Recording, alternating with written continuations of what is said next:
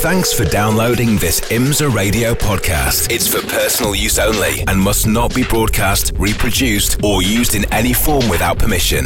Tell your friends they can get their own copy by visiting imsaradio.com or search for IMSA Radio wherever they get their podcasts.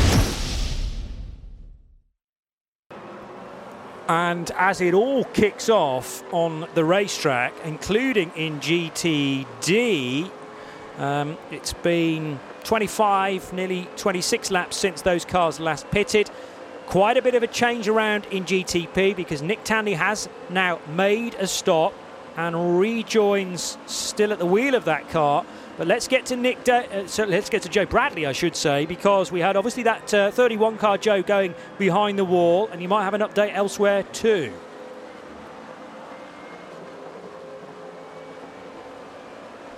Go ahead, Joe, if you are receiving me for the uh, yes, for your I update. am. Sorry, Johnny. That's Lost right. you there for a second.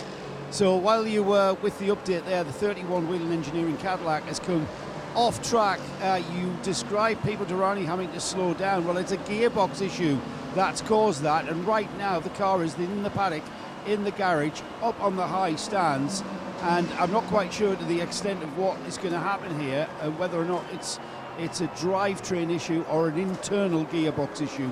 Completely different things. If it's like a drive shaft or something's just brought on the external bit, if it's the internals of the gearbox, then this is going to be in here for quite a while. Thanks, Joe, for the quick reaction speeds there, and uh, most unlike, well, I was going to say most unlike uh, any of the manufacturers that we are so used to seeing in, in the top classes of either GTP or indeed GT racers in the case of BMW.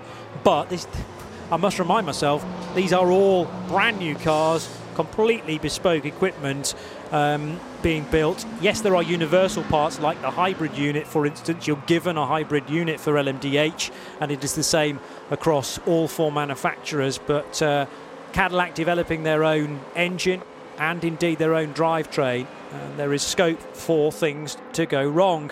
Uh, a little more news, perhaps, Joe. Yeah, just uh, more more of an observation, Johnny. Brand new gearbox, complete with rear suspension, on a little wheel trolley, just being presented to the uh, the, the front door of the garage. When they get it, so it's going to be a complete gearbox unit change. Okay. That's not the work of a moment. No, indeed. I mean, any idea how long it might take? Are we talking an hour or shorter than that? You don't know, do you? So Joe will perhaps go and ask one or two questions.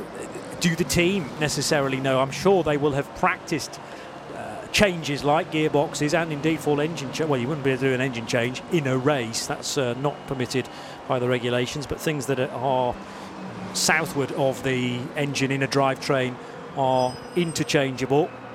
And in a sense, you know, you build a race car to make that a relatively quick job, but you're still going to lose, you know, a, a, a large chunk chunk of laps changing something as crucial as a gearbox, Bruce. I always get the feeling when when Joe spots a problem like that, he half wants to put his microphone down, roll up his sleeves, and get stuck in. He's such a sort of positive guy and just itches when there's something that can be fixed. But you know what, Joe? I think that might just be beyond your your pay your pay band there. But uh, great to have you down there, just checking the problems that come. And let's face it, wind the clock back an hour or so ago, and the 31 Whelen Engineering Cadillac was uh, very much right at the top of the GTP class. Yes, the number 60 car was out front, the Acura from Meyer Shank Racing, but every time we saw, particularly Pipo Derani in 31, getting a move on on those restarts, he was very positive. And then suddenly, d'un coup, as we say, this side of the uh, the other side of the English Channel, whatever that means, problems. I was Limping hoping you home. knew.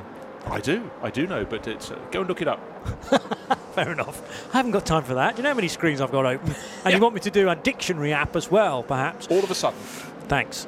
Uh, Nick Tandy did stay at the wheel of the number six car. That was a stint that lasted a, an, over an hour, uh, which is going some in a GTP car. Jeremy Shaw making the point earlier in the weekend that at, at green flag conditions, you're looking at somewhere in the window of 52 or 55 minute stints, depending on the, the general pace. But yeah, um, north of an hour is um, a stretch, but they got there. 33 laps is not quite the most. It's been equalled by Pipo Derani's 31 car, which is now behind the wall, and indeed the race leader. So earlier in the piece, it was the Acuras that were getting the most mileage. Now, we must remind you that we will have had some caution in that very long stint by Nick Tandy. So that will have helped him along a bit. In the green flag stints, I still think it's Acura who are best placed for going without an out lap speed and still able to make the most amount of laps completed before they need to take more energy on board. And it's not just fuel, remember, because these stints are judged by the amount of energy burned, a combination of fuel and hybrid energy, and it's me- measured via the megajoule scale, just like it has been in the World Endurance Championship for a good period of time now. Back to you know the time when we had Audi, Porsche, and Toyota in the WEC, all running in the hybrid era. Last caution ended at 473 laps and we are now walk, working 489. I think I'm right in saying yes, 489 just completed. In fact, so 490 for Sebastian Bourdais, and he's only got a lead of 0.7 of a second over Alex Lynn, but it's looking very rosy indeed for Cadillac Racing. Bruce uh, Jones. Uh, yeah, as he was saying that, Johnny, I suddenly thought in the images I cannot see Alex Lynn immediately behind race leader Sebastian Bourdais. The gap seems to have gone out quite a lot, I haven't seen for where and for why. It was as you said, 0.794 of a second. The worst of GTD cars to be passed. Certainly Sebastian Bourdais in 0-1. Recently Cadillac made good work of that, but I think Nick, Nick Tan, uh, sorry, Alex Lynn appears to have lost a bit of time. I hope I'm wrong. It might be just trying to pick out cars in the night around the circuit, but certainly when you get sight of the race leading yellow nose Cadillac, uh, that 0.794 for a second. You see him go past, past the pits, turning now under braking into turn one. He looks to be way more than eight tenths of a second to the good. Let's see. Have my eyes deceived me? Have I not picked out the mainly black Cadillac in second place, waiting for the timing screens to update on that one. They're certainly first and second, but I would surmise that Alex Lynn went back a little bit on that mm. lap. Yeah, agreed. Yeah, there's uh, something slightly awry with uh, my timing screen currently, I reckon but we'll try and rectify that. Bourdais, Lynn, Castroneves, first, second, and third. Cadillac, Cadillac, Acura. So that's the two Cadillac Racing V cars, and then the Mike Shank Racing Acura in third, with Nick Tandy having rejoined in fourth position after his latest pit stop.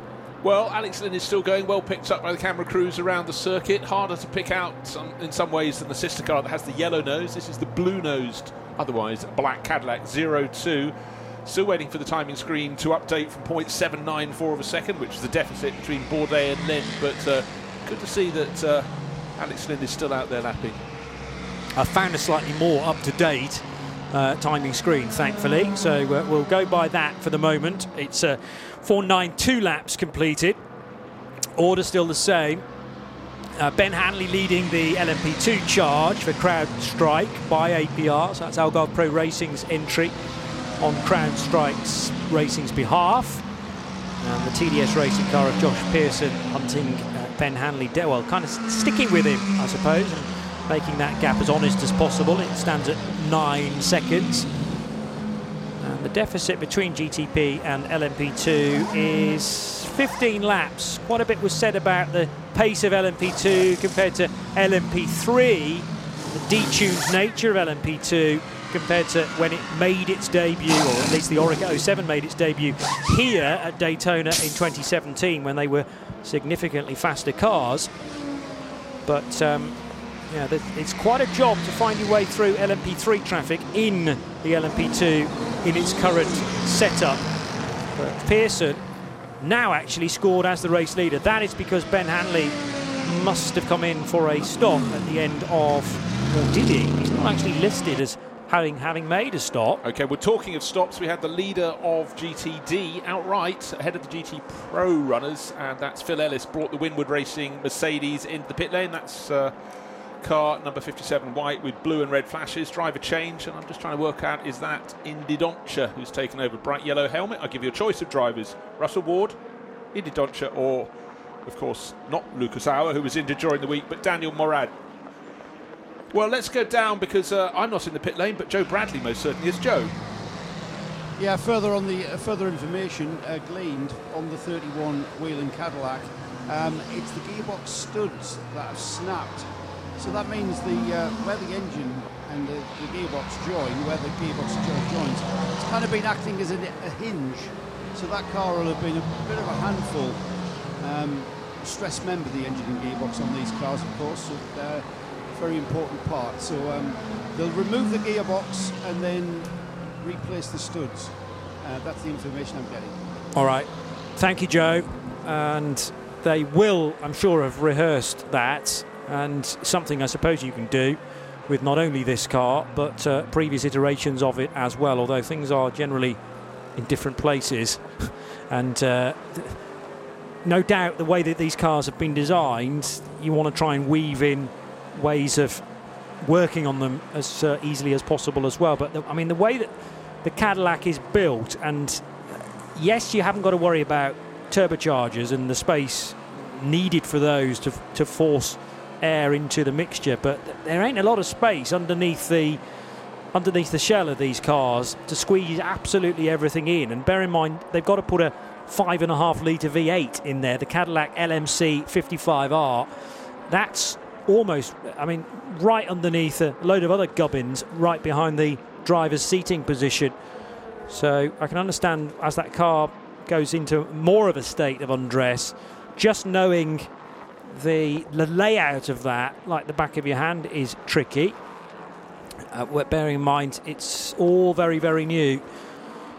And from a customer perspective, uh, as Porsche have um, got lined up future customers for their 963s, again, said customers will need to become familiar with how to not only set up these cars, but also how to repair them on the fly as quickly as possible. This is all part of the learning process. And if you're not in the running for a good result, a the number 7 Porsche and the number 25 BMW, um, these all of these things can be effectively tested now in a very public test session but it's time that can be utilised. The remaining nine hours that uh, are still to go, or eight hours and 44 minutes to be more accurate. We're still a long way away from daybreak, which is 7.15 this morning at the Daytona International Speedway. The World Centre of Racing. You'll tune to RS2, part of the Radio Show Limited network of channels.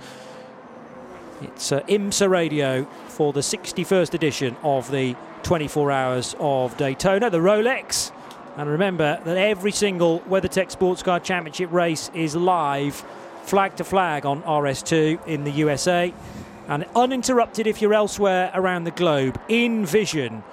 So outside the US, if you go to imsaradio.com, let the, the page load, and then top left live video tab, click on that, and it'll take you through to the world feed version of the Daytona coverage with our sound perfectly synced with Rooftop Ray's visuals, not just Ray, but uh, he's been working incredibly hard overnight. We've also got plenty of onboards as well and some static cameras together with the uh, stuff going on down in pit road as well. So if you're outside the USA, imsaradio.com, live video tab, and you can enjoy the coverage from there. Around the track, 107.9 FM and on Sirius XM 207 to remind you. How are you going with that new screen, Bruce? Still on the old one, I noticed. No, I've got both. Okay, good. Uh, so you're dancing my, between the two. Yeah. Well, and what I can tell you, we're very nearly at 500 laps. 499 laps on the board on one screen, and unfortunately the other one's frozen a little bit. Yeah. Is offering me a meager 489. So we'll get that. Uh, well, we won't get it sorted out. Hopefully, it will sort itself. But Sebastian Bourdais leading by whisker under five seconds. We spotted uh, while our timing screens were not playing as they might have done that Alex Lynn was no longer immediately behind. They'd been uh, eight tenths of a second apart. They're now pretty much five seconds uh, between the race leading 0-1 Cadillac and the 0-2 Alex Lynn giving chase but going backwards at the moment relative to race leader Sebastian Bourdais. 5.6 seconds, so he's lost another seven tenths of a second on that last lap, has Lynn to Bourdais. So we're working lap 500. We're 42 minutes away from two thirds distance. So you're about to do some maths, Johnny. I was trying to attempt some. Yeah, I, I eight three threes out of reach. I still believe, but we might get. Well, we'll get north of 750. Um, but somewhere between that and 800, I reckon. We'll be lucky to get to 800, but the distance record, for my money, is well out of reach now, and that became the case probably after something like caution number five or six. It was a, a very unusual year, 2020, and frenetic pace as well from the DPIs in those days.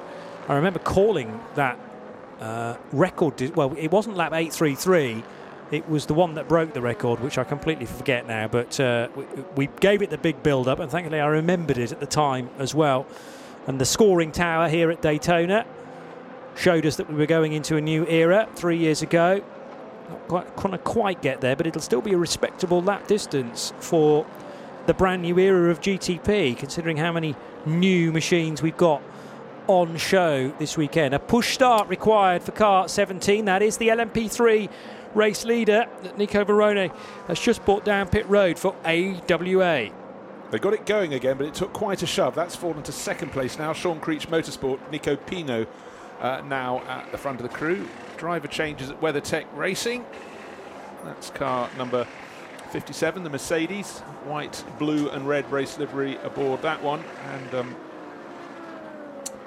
Winward Racing. Not so long ago, Indy Dontje went out, but let's take a look. Oh, sorry, that was, of course, in Winward Racing. WeatherTech Racing, let's get my head the right way around. Cooper MacNeil, Danny Juncadella, who did a great stint, Jules Gounon, and Maro Engel. 79 is placed, oh, it's fifth in GTD Pro. It had been the class leader when we came on, just uh, approaching, well, exactly three hours ago, but at the moment, Danny Juncadella sharing that about to leave the pit lane. I could look at my other te- screen and see where he was five laps ago. That's good, yeah. There is a reason for one lesson. freezing. that, ca- that was leading the class uh, when it had four, five, five laps on the board. But with the pit stop, it's dropped down the order a little bit. And just to tidy up my mess there, WeatherTech Racing there, AMG Mercedes is in GTD Pro, and I quickly substituted it for another red, white, and blue uh, Mercedes. I'll hold my hand up to that one. Winward Racing, we saw not so long ago, of course, Indy Dontje taking that over and going out, but now uh, for 79. In the other class, the driver change has been made, and Jules Gounon has taken over from uh, the wheel of the 79 car. And Jules had a really garlanded year last year as well, winning titles wherever he went, pretty much. And it's a very, very strong lineup in that 79 crew. Cooper MacNeil, such a stalwart, of course, WeatherTech family company, but uh, when your sidekicks are Maro Engel, Gounon, and Danny Juncadella, that literally is nothing they haven't won in GT3 racing around the world. So uh, expect a good result. And they had been leading the class. Well, we've had a change down in the pit lane, unless Joe Bradley is uh, mimicking Shea Adam. It is Shea Adam herself. Hello, Shea. Good morning, gents. Uh, yes, uh, just to back you up on a couple of those retirements, walking out to the pit lane, I saw the NTE Sport crew packing up their catering. You have to do the important bits first. So that Lamborghini we will not see again over the course of this race. And the MRS GT, the LMP3, they too are back in the garage. There was no work going on for them. So it looks like we have lost them as well. Not yet an official retirement, but yet out of the race, at least seemingly for now. And into the pit lane has come the number 33. This is the Sean Creech Motorsport LMP3 machine from the lead of the class. They have sticker tires going on, fuel, drinks bottle change, but no driver change. So you'll know better than I who is in that car. Now we'll check that in a moment. Um, rather than being the harbinger of doom, which Shea was just then, I'd like to bring some good news because I reckon the 64 TGM TF Sport Aston Martin is back in the event. 15 minutes ago, there was a message from Race Control to say that the 64 had returned from behind the wall. And I'm just trying to see whether Owen Trinkler's now ticking off sector times. I think he is. He he's must be because otherwise yeah. he's just going to be sitting in the pit lane doing not a lot. No, he's got through the first timing sector. Actually, very. Well, very good point there from Shea just a moment ago. NTE Sport, the car retired. That's the Lamborghini, but packing up their catering first. Very good when Joe Bradley just come off a stint. He's going to be hungry. Get those biscuits out of his way. So a time of change in the pit lane, and the paddock, and uh, Shea Adam is going to get across all of it. Flurry of visits to the pits, but if you just come back from a little snooze or whatever you choose to do, we don't expect you to go through all 24 hours. Helio Castroneves leading the race now because we've had the Cadillacs coming into the pits. So the pendulum has swung, but Castroneves will owe us a pit stop fairly soon. Don't forget, he was the, his car was leading the race about an hour and a half ago. It had a bit of a setback. We thought it had a drive-through penalty. It was just an extra top up a run through the pit lane, but that dropped it down to sixth in class. It's now into the class lead, the race lead. Indeed. Uh, there was also a penalty that I wanted to tell you about for car 52, which is the PR1 Mathiasen Motorsport car, and that was for failure to adhere the minimum refueling time. So it's going to be 10 seconds to the fill time next time around. Nozzle has to be attached for a certain amount of time. That was only three or four minutes ago for car 52, so will have been spotted during the previous stop for Nico Lapierre. Fifth place in LMP2 for PR1 Mathiasen and chasing down Rick Ware Racing, but they'll lose 10 seconds during the next stop. Devlin DeFrancesco is the driver up ahead of Nico Lapierre in the 51 Rick Ware racing car. Trying to stay on top of um, current stint lengths, and uh, one or two timing glitches have prevented us from doing that. But we're doing some chasing down to work out um, who's on. Well, we know the Cadillacs are on a similar pit stop strategy. The BMW of Philipp Eng's not very far away either. But Albuquerque and Nick Tandy kind of ploughing their own furrow because of their various incidents recently. So Nick stayed on board when he pitted last time around. Surely took brand new tyres in the number six car. His lap speed is good again now, and he can start to take the fight back again to the two Cadillac Racing Caddy V's with the Meyer Shank Racing with Curb Agajanian Acura back to the head of the order now and over a minute to the good Helio Castroneves but again because that is a different pit stop cycle for the Brazilian Again, at this time of sudden run of pit stops, uh, just wait and see who gets up to pace soonest. But certainly, not so long ago, the field was very much running all together, all in order. Yes, we've had the number seven Porsche fall down the pile. It lost nearly 20 laps. Uh, and we've got Helio. I was about to say Helio Castroneves owes us a pit stop. Well, he's mm. beaten me to it. He's in the pits. He's out of the car. So that's the number 60 out of the temporary lead of the race in the sort of the ebb and flow of the different uh, time points at which they started their stints. And uh, he's sharing that with Tom Blomqvist, Colin Braun, and Simon Pagenaud, who was very quick at around the half hour, the half distance point in this race. But uh, driver out, driver in. And Elliot, good stint there, but that little setback. But what we've commented on since the start of the race, the Acuras seem to have a very, very good race pace and good fuel economy. Pretty good combination to have. However, Yes, they're leading, but they're in the pit stop. They won't be leading at the end of this lap. It should be Sebastian Bourdais and Nick Tandy, who just very recently served their pit stops, uh, pounding around the banking in the lead. Not wanting to tread on your toes, Shea, I'm sure you were keeping an eye on uh, that stop for the 60 car. It looks all to be going pretty well there. They have stopped a, a number of times under caution, but uh, hopefully a chance to catch up with Castroneves in the not too distant future. Actually, given him a chance to cool off a little bit because that was a well, long few stints. I wouldn't be surprised if that was a triple actually overnight. Uh, we'll try and catch up with Helio pretty soon. The 31 is returning from behind the wall as well. Now this is the car that Joe Bradley was updating us about.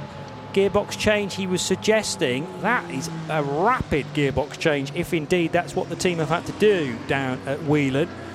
Unfortunately, it has dropped uh, a number of places further down the order to 14th overall, and in fact, behind the number seven Porsche Penske 963. So the second of the Porsches, which is, it was in strife in the opening eight hours. It's the middle chunk of eight hours, which is done for Whelen. They are fueling that car now. Tyres had already been fitted, and it is away on milk float power, i.e., hybrid, and back into the race. So let's hope that um, what looked like a very serious problem indeed has been put right. Well, encouraging, real setback for Whelen Engineering, but the fact the car is going out, Johnny, I think is positive indeed. However, it'd be really good to get full clarification of what it is they needed to get sorted on that car, because also often many is the time that uh, a car goes in and they're fixing one problem. In the time, other mechanics can fit other ones that maybe just because the car there is there for a long time, they think, you know what, we might as well do these as well. So I think probably a, a fair work through um, possible replacements, things that will certainly improve the performance of the car uh, through to the, remain, the remaining hours of this race. But a big setback. Suddenly, uh, we felt sorry at the halfway point for the number seven Porsche, Penske Porsche. Number seven, that was uh, way out of it, but now it's not lasting task because eight cars still running in the GTP class. Well, nine. You've got the, the very delayed um, BMW are in 12th and 14th overall. Jack Aitken has taken over the 31 Yep. entry for Whelen Engineering after those long, long runs from Pipo Derani. But it's quick when it's on track. Let's see if he can stay there. GT Daytona Pro leaders now in pit lane. The number three Corvette, driven by Tommy Milner, arrives, as does Alex Riberas in the heart of racing team Aston. So it's Corvette versus Aston Martin, pitting about 16 seconds apart at the end of lap 469. 3 and 23, and that will see Ryan Briscoe into the lead of GT as a, an overall group. He retains the lead of GTD as well. I don't remember mentioning the Racer's Edge Motorsport with WTR car a great deal, so not too many times that 93 car has been at the sharp end. Briscoe enjoying his time behind the wheel of that. Oh, very tight indeed on the banking between two LMP2 cars. That's not for the class lead. It's the 35 to the inside, 88 to the far side. And, zero two overtaking all both of them. Down the inside, I guess vaguely, maybe just slightly on the track on the inside, but uh, when both commentators suddenly just start drawing their breath in through their teeth, you know it's tight around the banking. But uh, certainly in this run, um, Richard Westbrook has now just taken over the zero two Cadillac, Yeah. and certainly he's just applying himself from the outside. Well, just bear- fresh. bear- Alex Lynn had a good stint, but did lose ground to the race leader. Bear in mind, you got Mathieu Vaxivier and Giedo van der Garde in those second and third place They're no LMP2s. pushovers, are they? They don't hang around. And then all of a sudden, Westy arrived on the scene in the 0 2. So three abreast prototypes into the Le Mans chicane. Somehow they all got through. And on to the next lap we go for the race leading Cadillac Racing 01 of Sebastian Bourdais. But a chance to catch up with Bobby Rahal now with Shea Adam down in the pit lane. Bobby, you must be a glutton for punishment, or else you just love race cars at this early part in the morning. Why aren't you back at the motorhome getting some shut eye? Well, I have to be honest, I, I did get a little bit. Um, but it's hard to, um, you know, sleep well when you know you guys are out there running around. And, uh, you know, we're in the hunt, you know, with a 24 car, so it's kind of exciting, you know. And, um, you know, it's almost morning. You know, it's almost daylight, I should say. And so, yeah, we'll, uh, yeah, hopefully uh, keep it going and have a good finish. Is this race harder at this point in the morning as a driver or a team owner? Oh,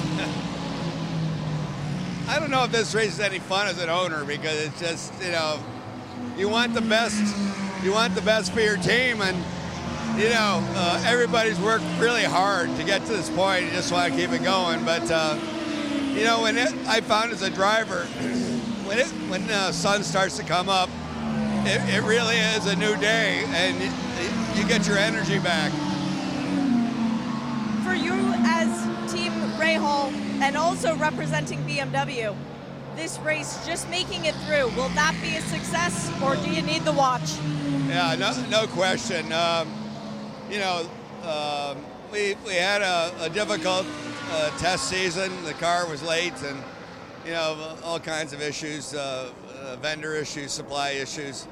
And, um, I mean, the, the fact that it's running so well now is uh, a real testament to, I think, what our guys have done. And, you know, fingers crossed. We'll see. Fingers crossed indeed. Thank you. Thank you. Bobby Rahal chatting to Shea there, and uh, yeah, um, they, all things considered, I think should be happy with their achievements so far. A long way to go still yet, with over a, thir- a third of the race still to be covered, and the whole of the daylight spell. But brand new cars. Encountering new problems with every turn of the wheel, um, and it's about how you react to them, I suppose. Rather than being bogged down, you deal with them, note how you manage to deal with it as quickly as possible, and carry that forward to try and fine tune it in the future. There's the 24 BMW, still with Philipp Eng at the wheel and running in fifth position, gaining a spot because of the difficulties for the 31 Whelen car not too long back when Pipo Derani had to go behind the wall. That car is returned or has returned to the race now, but uh, so quickly. You're in a lead fight for the 2023 edition of the Rolex 24, and it, you re-emerge in 14th overall. How Uh, quickly things can turn. Entirely so, but I think what we should celebrate here we are the gap between the race leader after 508 laps and the crew in sixth place overall. Bobby's Philipp Eng driven number 24 uh, BMW entry is only 17 seconds. Yeah. We're nearly, we're very nearly at the two thirds margin in this race. Another 26 minutes, it's 17 seconds. The gap between fourth place, sorry, fifth place Philipp Eng and Sebastian Bourdais, who's leading for Cadillac. But look, h- hold on, we've got Cadillac, Porsche, Cadillac, Acura, BMW, and another Cadillac. It's a great mix of cars at the top, and I don't think it's going to stop there. I think we're going to have more and more GTP contenders in the years ahead as various manufacturers get their knees under the table. The World Endurance Championship, likewise, is just poised for this incredible refresh of its top level. It's been a bit thin for the past few years, and uh, hats off to Toyota for staying in there, mixing it up, developing their cars. But you know what? They've got their nose in front, but let's see how it pans out through 2023 because these cars. Hold on, can I say what I'm going to say? I'm going to say it anyhow. Looking very, very good for their first 24 hour race. Yes, a few setbacks. Those will be ruled out by next time. Can't wait for Le Mans this year. I think the attention's going to be on sports car racing as not for a very, very long time. And for a lot of people drawn to the sport of motor racing through Netflix Drive to Survive, there's sports cars as well as Formula One, and many, many more stories to be told. So I think uh, the margins, the mu- the size of the market is only growing. And uh, let's see where it goes from here. World Rally Championship, they want more publicity. Someone said, why don't you do your version of Drive to Survive? But uh, anyhow, it's all about, it's all the stuff we've been saying for a long time, Johnny. Put cameras, fill people in. You need a backstory. And the backstory in sports car racing is as interesting, if not more so, than almost anywhere in the world of motorsport. So uh, those that know the sport, they know that full well. But we want new fans as well. And I think the mix of cars, multi-class racing, it's all there, and it certainly helps having top manufacturers at the very, very top level. And uh, that draws some people in. You know, they may not be turned on by the thought of a P2 Oreca, but if they know there's a top BMW racer and the Cadillacs and, uh, of course, Acura as well in the top class. And hold on, I forgot to mention Porsche. Bit of a history in racing. Good to have them there too, isn't it? So, So yeah, much you so, can yeah. understand why it would draw people in. Well, it might not be a reality TV series, but John Hindhaugh, uh, eagle-eyed as always, spotted Jerry Bruckheimer here at Daytona. I think yesterday or the day before. Famous, world famous American film and TV producer, Top Gun, Armageddon, Pirates of the Caribbean. Is there an interest in somehow getting the WeatherTech Sports Car Championship into a feature film. Certainly, you know, he's here because he's enjoying the event and no doubt a motor racing fan as well. But um, that would get some exposure, wouldn't it, moving forward to make a film of this event or indeed the whole championship?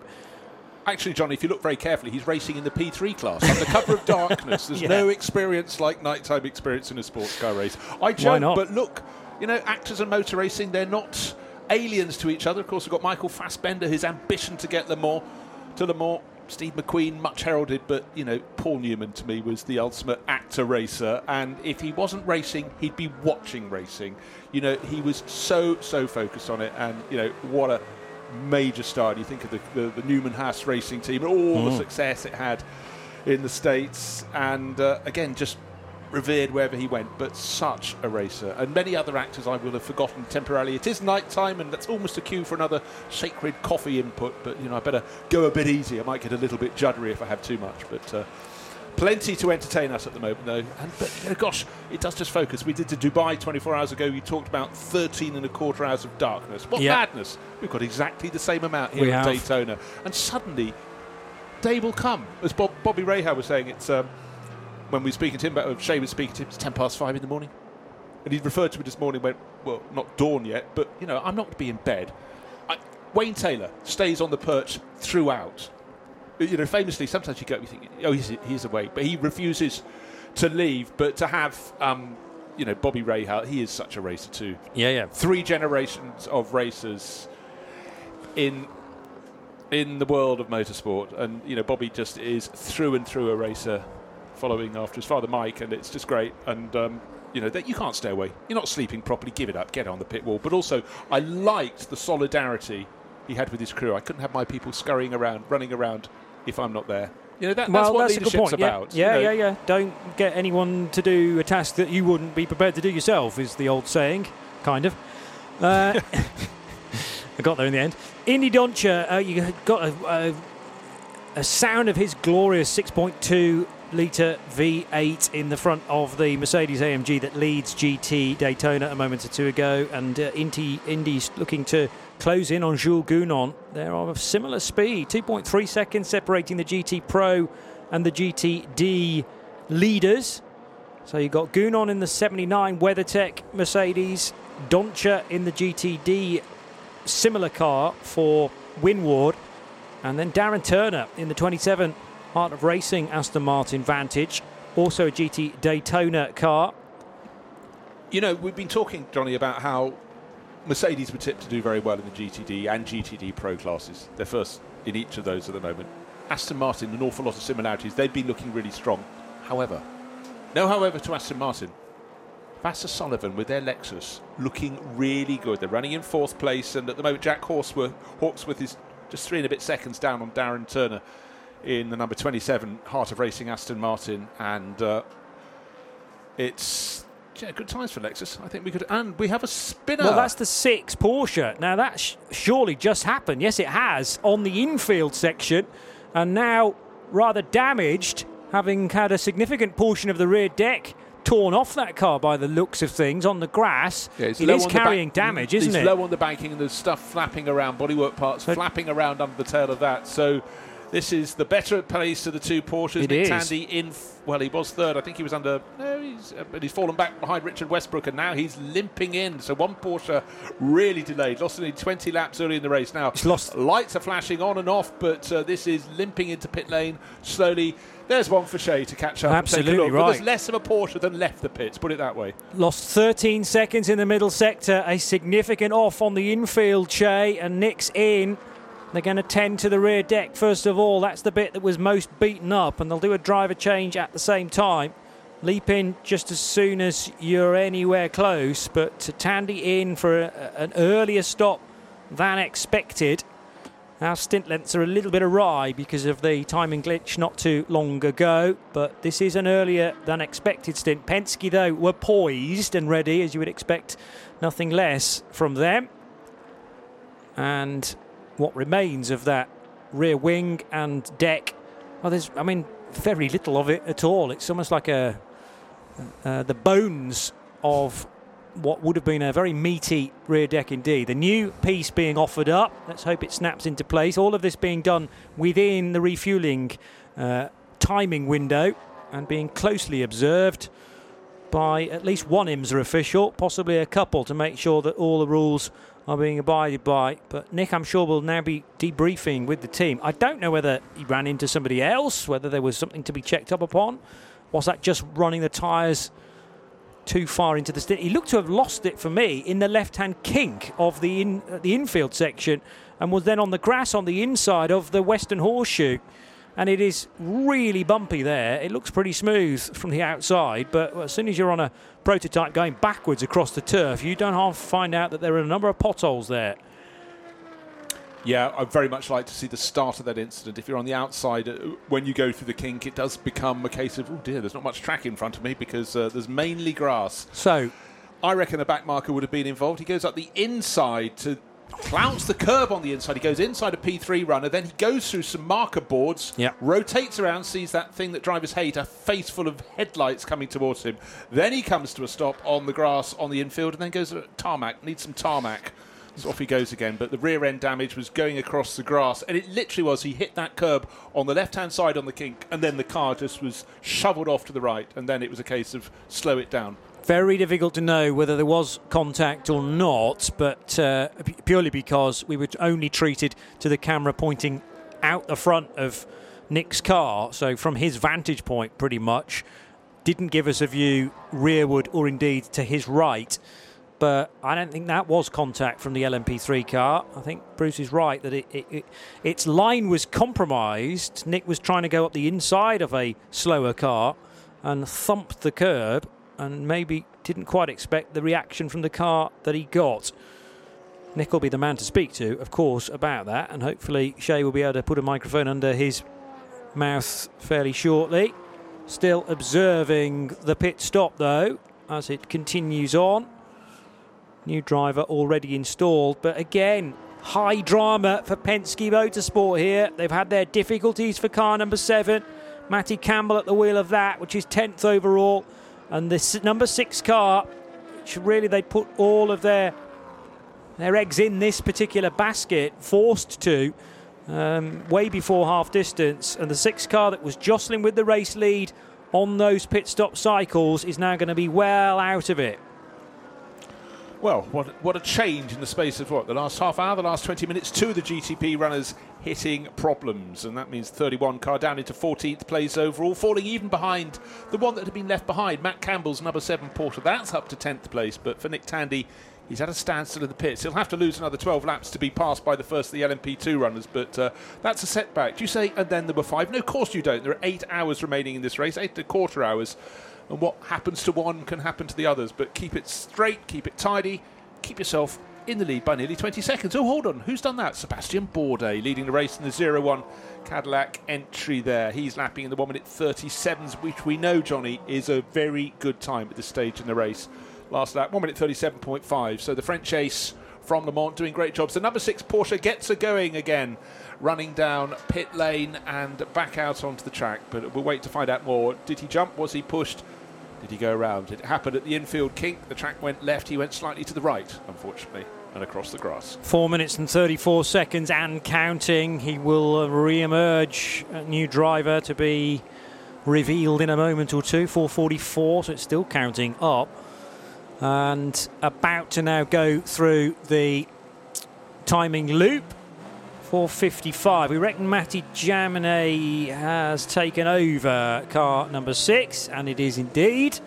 So the young Frenchman um, being given, well, to within a, a limit, a, a, certainly some brand new components. I was going to say brand new car, not quite, but he's got a new rear deck and a new nose on that car. You wouldn't know the damage that it was carrying when Nick Tandy brought the car down pit road, but that, I reckon that was about a five minute pit stop to sort it all out. They chose to do it at Penske, the race side of the wall, rather than Nick delivering it directly into the garage. It wasn't significant enough damage, I don't think, to do that. But obviously, you're limited in terms of the number of personnel that can uh, pour over the car, and it will rejoin in, well, still sixth position because the LMP2s are so far back, but it's lost. Three well, laps. in five minutes, you're going to lose three laps. Yeah. Three, three laps. And I, I guess if you're going to go off and you damage something on the car, damaging the diffuser at the back, it's, it's an object that you can replace very easily with another one.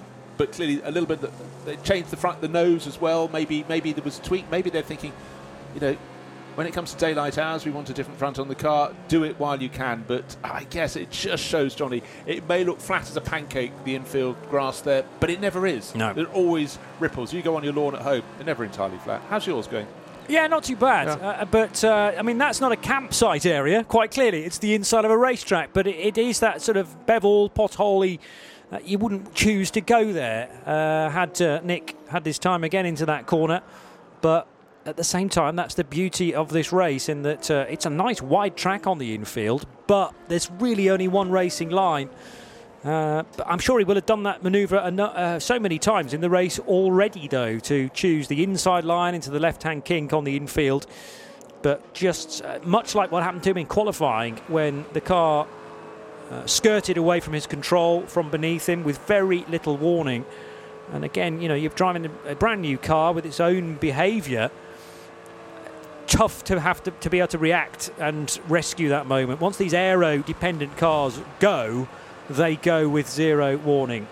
And again, not to put too fine a point on it, they haven't done a lot of miles in these cars. And at what point does it go? You know, famously with a lot of performance cars, particularly in the days where handling wasn't as good, there was a point at which a car would get away from you. But where exactly was that Yep. point as you were doing your heroics on uh, country roads? But better still on race circuits, of course. But uh, at least the last 30 years have had plenty of time for people to develop track day companies and people to get out and drive their cars in a way that in many ways they were made for. But anyhow, right there, it literally was probably the smallest of margins. Round went Nick Tandy. But the outcome of that is the number six Porsche that has led this race not so long ago was at the front is now four laps down on the race leading 0-1 Sebastian Bourdais, who's got uh, last time I checked 20 seconds to good. Now it's 21 and a half seconds as he ekes away from Tom Blomqvist in the number 60 Meyer Shank Racing with Curb, Agajanian, Acura. Don't forget Tom Blomqvist, I think, still has the fastest lap of this race. Now, has that been taken away? Uh, yeah, no longer with him. Uh, no, it still is. 1 minute 35.6 seconds. Set on, ooh, lap 6 of the race, a mere 511 laps ago. It's RS2, IMSA Radio, part of the Radio Show Limited network of channels. We are around the world on imsaradio.com. And if you head there and click the live video tab, if you're outside of the United States of America, you can enjoy uninterrupted in vision coverage on the world feed of the Rolex 24 for the 61st edition. If you're in the US, then it's RS2 IMSA radio for audio only. But that is WeatherTech Sports Car Championship racing all the way through the season. Every single race live on RS2 this year, again, with flag to flag coverage. And we're here at the track on 107.9 FM and Sirius XM 207 if you're further afield. Shea Adam in the pits, Bruce Jones and Johnny Palmer in the Hagerty Global Broadcast Centre for the latest edition of the Rolex 24 here from Daytona. And we're only 10 and a half minutes away now from two thirds distance. Half past five in the morning. That means another hour and 45 minutes before we reach daylight, which is 7.15. And that uh, fairly comfortable temperature, I would say, even for Shea, who is a Floridian, let us not forget. She likes her layers at this time of night, but 66, 67 degrees Fahrenheit for overnight is pretty good, isn't it, Shea? How many layers have you currently got on? Uh, well, three layer Nomex, and then a layer below that, but it's actually pretty warm, dare I even say it, to the point where when I came out from a slight snooze in the uh, lot, it was to the point of, hmm, I don't need that extra sweater. Mm. Um, I have been looking for Sir Nicholas Tandy of uh, Bedfordshire, I think is the official name we've given him. I do not see him in the Porsche box anymore. And unfortunately, I was having a slight pit stop of my own, uh, getting a new headset while he came in to do the pit stop, so he has slithered away. Okay, well, thank you for the effort anyway. It, it, was a bizarre moment. Hopefully, you've had a chance to see that on a oh, replay somewhere. We've well, also now got damage on a rear of an LMP3 car. This is a Duqueine is it, heading in. Is it the JDC car number 85? Yes, it yes, is. Unfortunately, the spot. rear wing is at a jaunty but not altogether recommended angle there. So, car that hasn't long had a pit stop. Uh, Luca Master. Did it go to Luca to Mason or Mason to Luca? Let's have a little look. Car 85 uh, running as it shouldn't be, but um, as it came in, I reckon there were 25 Luke, laps on the Luca Mars and uh, yeah, 25 laps on the stint though, and that car can stretch to 33, so it wasn't a million miles away from needing to come in for some fuel. But it's got damage on the tail. You're right. I don't know where that has come from. It's a because it's a peculiar height. It's damaged the rear wing, but nothing below it. So is that just purely from the aero? Something's broken?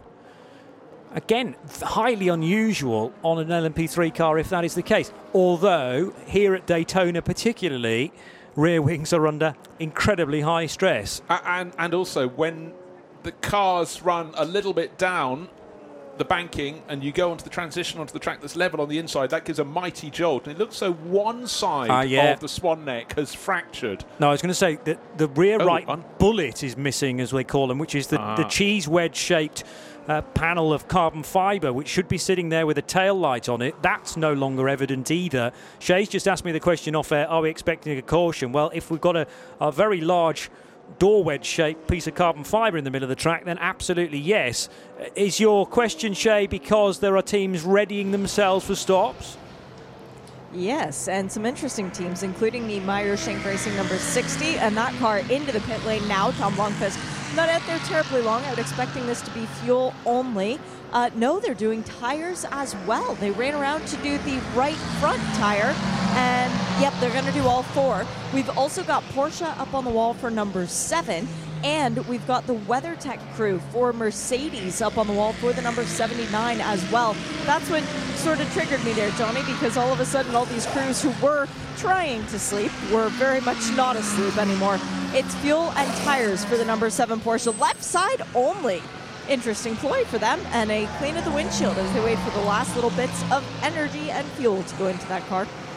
Well, it's certainly worth taking the opportunity if you know there's debris out on the racetrack. On the other hand, the number 10 car of Filipe Albuquerque is off strategy, so that will have been another 31 lap stint for car 10. So it's actually on the bubble, and less, I think, to do with expecting a caution and more just because the car was running out of energy slash fuel.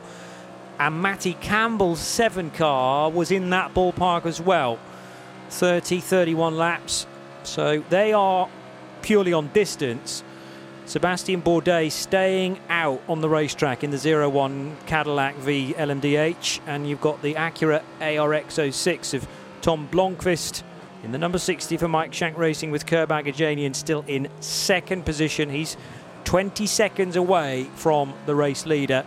Five and a half seconds further back is Richard Westbrook. But one of the key players now in the GT Daytona fight, car 23 from Heart of Racing, has appeared on pit road, Shea. No service going on to this car, Johnny. They have put it up on the air jacks, removed the left rear tire, and then all the mechanics scrambled back over the wall. They've got an old-fashioned toolbox. Uh, they got the blocks underneath the car. They are going to work. Let me see if I can get in there without being obtrusive because I do not want to take away from any of the work that the mechanics are doing. They're not actually active yet. Alex Riberas, a good deal of uh, grass actually on the Michelin tires that are still on the car. They've got the sliding jacks out now too in case they need to reposition the car. Let's see, are they going in for suspension? It's not brakes because they do not have new ones set up. It's definitely suspension components. Ugh, heartbreaking. Well, we'll remind you, it was right up there, this car. Had led for a spell, Alex Riberas coming in. And let's try and work out on the sector times where he's potentially had an off track moment. I mean, if, if there's grass on the tyres, there's only grass really in one key area, which is the infield. And the middle sector has taken him 111 seconds when it would normally take you 49, 50 seconds. So he's lost um, 20 seconds or so on a best time through the mid sector. Has he done a Nick Tandy, therefore, and left the road, squirmed across the grass, and rejoined? But it looks like that has done damage to the suspension potentially as well. So let's try and talk you through it. Out of turn one, clean so far for Alex Riberas through the kink at right and left, and that was relatively clean, but he's slowing and took to the cutout of the first horseshoe. So the problem has already crept in at this point. It wasn't a slide or a spin. He's had to reset the car by the looks of things. So has a suspension component actually given way as he's come off the banking and round turn one, Bruce? Very interesting replay. My initial thought if I hadn't seen the car and what they're doing in the pit lane, I'd thought he just realised he's got a puncture and he's just pulling out of the way, using that cut through at turn three. But his lack of pace thereafter. Now Shea is down with them. They're working under the left rear wheel arch. But for for Ross Gunn and David Pittard, whether they're trying to get a sleep or not, uh, they'll be so gutted. That 23 car was going really well. But for Alex Riberas sitting on board, what can he do? Absolutely nothing. It's up to the Heart of Racing crew, Heart of Racing team crew to sort it out. But uh, it looks so left rear suspension. You're absolutely yeah. right, Johnny. So 49 seconds plays 111. That's more like actually a minute lost, isn't it, in that middle sector because he was parked up on the right hand side on the exit of the first horseshoe, the international horseshoe, for a significant segment of that. Well, so Shea was just telling us they're having to pull the brake disc out of the way to get to what they're trying to fix. So it's it's not just. Uh, put a new one on and uh, sort it out. There's a lot to be done there. So, yeah. on such a trivial thing, driving on his own with nobody immediately around him, but uh, it's tumbling down the charts in GTD. Still listed as six in GTD Pro, 15th overall in the cl- in the outright GTD competition. But for Alex Riberas and his teammates Ross Gunn and uh, David Pittard, nothing they can do about it. So we'll give you a, a, recap of how things sit in a moment or two because we're about to reach the end of another racing hour here on RS2 IMSA Radio. That will put 16 hours in the book, a further eight still to go. Bruce Jones, Johnny Palmer, and Shea Adam looking after matters for the 61st edition of the Rolex 24 at Daytona, and things chop and change again in GT Daytona So, a chance for uh, another VP Racing Fuels in race update before we close this particular segment. And let's go GTP first of all, because Sebastian Bourdais in his Cadillac for Cadillac Racing leads after 523 laps. And he has a margin of 23, nearly 24 seconds up his sleeve over Tom Blomqvist. That car of Tom's has pitted uh, way more times than the car that leads the race. There have been eight more stops for the Meyer Shank Racing by Agajanian and Acura, but they've generally all been in cautions where they haven't necessarily lost laps. Clearly, they haven't lost laps because they're on the lead lap of uh, 524 currently and only short of 24 seconds for the race leader, but it just shows how much they've had to be keeping on top of that number 60 when and where possible. There it is heading out of the infield section and up onto Speedway turn one for yet another time. Third position is the 02 Richard Westbrook driven Cadillac Racing uh, V LMDH. Car third overall from Augusto Farfus's BMW M from uh, Team RLL. We heard from uh, Bobby Rahal not too long ago with Shea. Car 24 is in fourth position. Then it is the Acura from Wayne Taylor Racing Andretti, and uh, Brendan Hartley took that over. Hopefully, we mentioned that, but when Filipe Albuquerque came in, it seemed like off strategy, but it was perfectly on for the number 10 car. The Kiwi took over. Sixth position is Mathieu Jaminet after the damage that Nick Tandy incurred after his off track excursion on the infield at Daytona front and rear damage for the Penske 963. Mathieu Jaminet took that car over and it runs in sixth. LMP2 is led by Giedo van der Garde now after his charge and side by side moment with Mathieu Vaxivière on the back straight probably half an hour, 40 minutes ago now, but that was enthralling to watch. And TDS has worked his way to the sharp end for car 35 ahead of the 0-4 for Esteban Gutierrez for CrowdStrike Racing by APR. AF Corsa's LMP2 car number 88, Mathieu Vaxivière is in third, ahead of Devlin DeFrancesco for Rick Ware Racing. And then it's the PR1 Mathiasen Motorsport car fifth for Alex Quinn yet again, 51 ahead of 52. The stragglers in GTP remain the 7 Porsche, which is 10th overall for Matt Campbell, and the 31 Whelen Engineering Racing Caddy, which dropped to 8th position after a major gearbox problem, which saw the car virtually stopped out on track in the final sector. LMP3, Nico Pino at the head of the order in car number 33 for Sean Creech Motorsport, ahead of AWA and Nico Varrone, number 17, and the Fast MD Racing uh, 87 for Nick Boulle is in third. GTD Pro, headed by Jules Gounon, WeatherTech Racing Mercedes AMG number 79, leads a GTD duo, so it's pro ahead of non pro, non pro. Indy Dontje's Winward Racing 57, Mercedes is second. Darren Turner in the heart of racing Aston is third. Then two more GT Pro cars. Jack Hawksworth his fourth, second in class, uh, but fourth of the GTs for the Vasser Sullivan Lexus RCF. And in third position, fifth of the GTs, third in Pro though, Tommy Milner with his number three Corvette. That was your hourly update brought to you by VP Racing Fuels, the official coolant of IMSA. Stay frosty.